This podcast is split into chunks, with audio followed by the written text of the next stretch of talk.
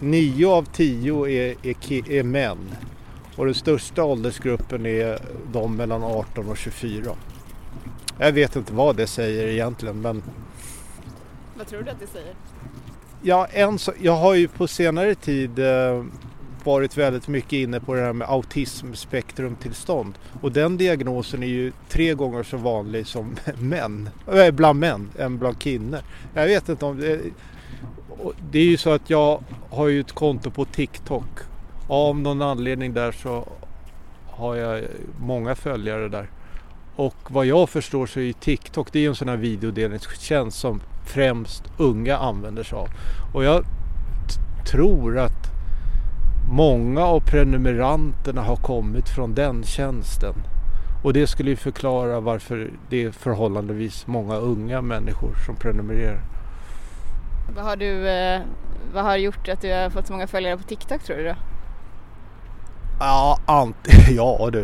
Eh, det är väldigt konstigt. Jag blev väldigt förvånad. Eh, en video har ju setts över 170 000 gånger och det är ju när jag det är en sån där 15 sekunders klipp när jag säger så här att eh, ja, nu spelar grannen hög musik igen och nu är jag tvungen att ta en Sobril. Och den har setts 170 000 gånger och jättemånga kommentarer och gilla markeringar.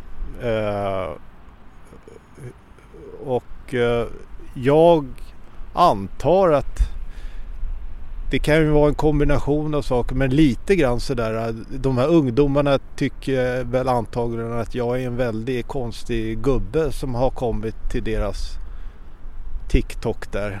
Eh, eh, en del kanske tycker att jag är någon surgubbe för jag ser väl lite, jag ser väl inte direkt glad ut utan jag ser väl lite så butter ut och de, eh, ja det, det kan ju vara något sådär att de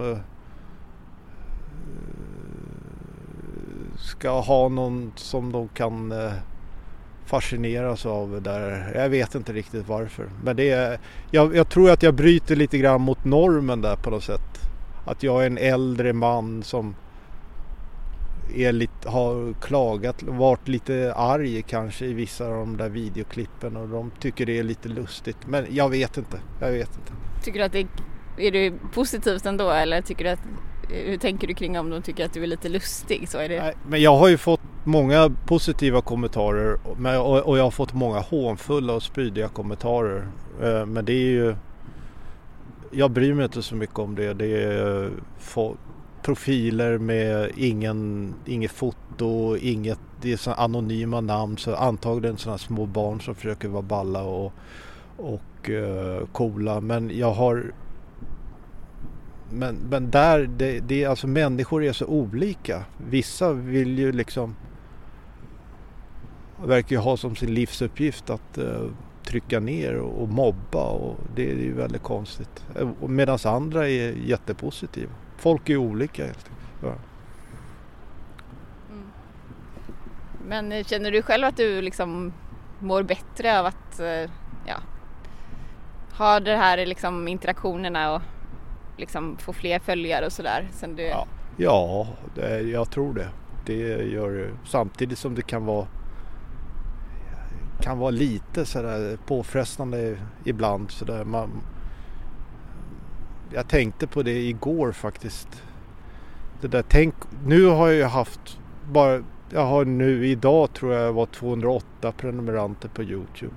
Och det har ju bara kommit på en och en halv månad. Tänk om vad händer, hur, hur skulle jag reagera om, om folk börjar sluta prenumerera på min videokanal? Om jag laddar upp videor och ingen gillar och jag får ingen respons alls. Jag skulle nog ta ganska... Jag skulle ju, det skulle nog vara jobbigt. När man har vant sig? Ja, eller? när man har vant sig vid det. Ja.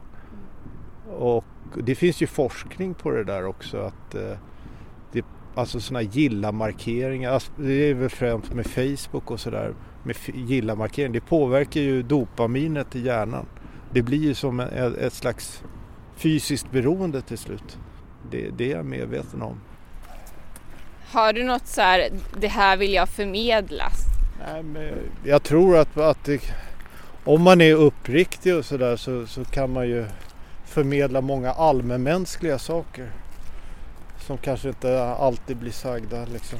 Och, men sen nu då så vill jag ju på något sätt kommunicera det som jag tycker är viktigt för stunden. Det kan vara att jag har en massa rädsla och oro för Ja till exempel så har jag ju drabbats av smärta i munhålan.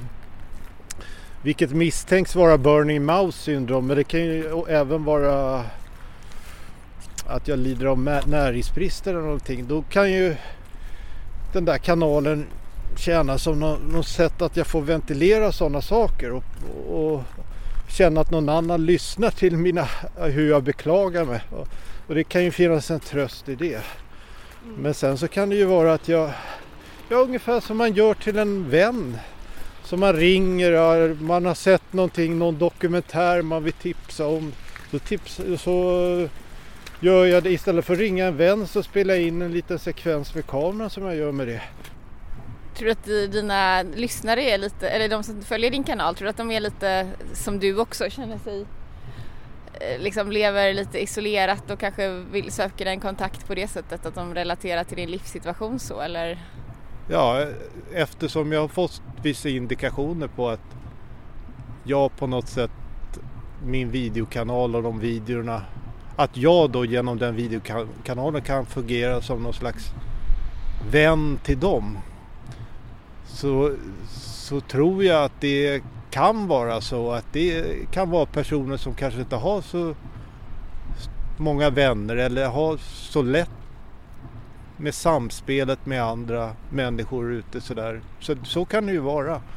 Att, att eh, de helt kravlöst då kan lyssna till mig. Och, och, och att jag kan vara som en vän.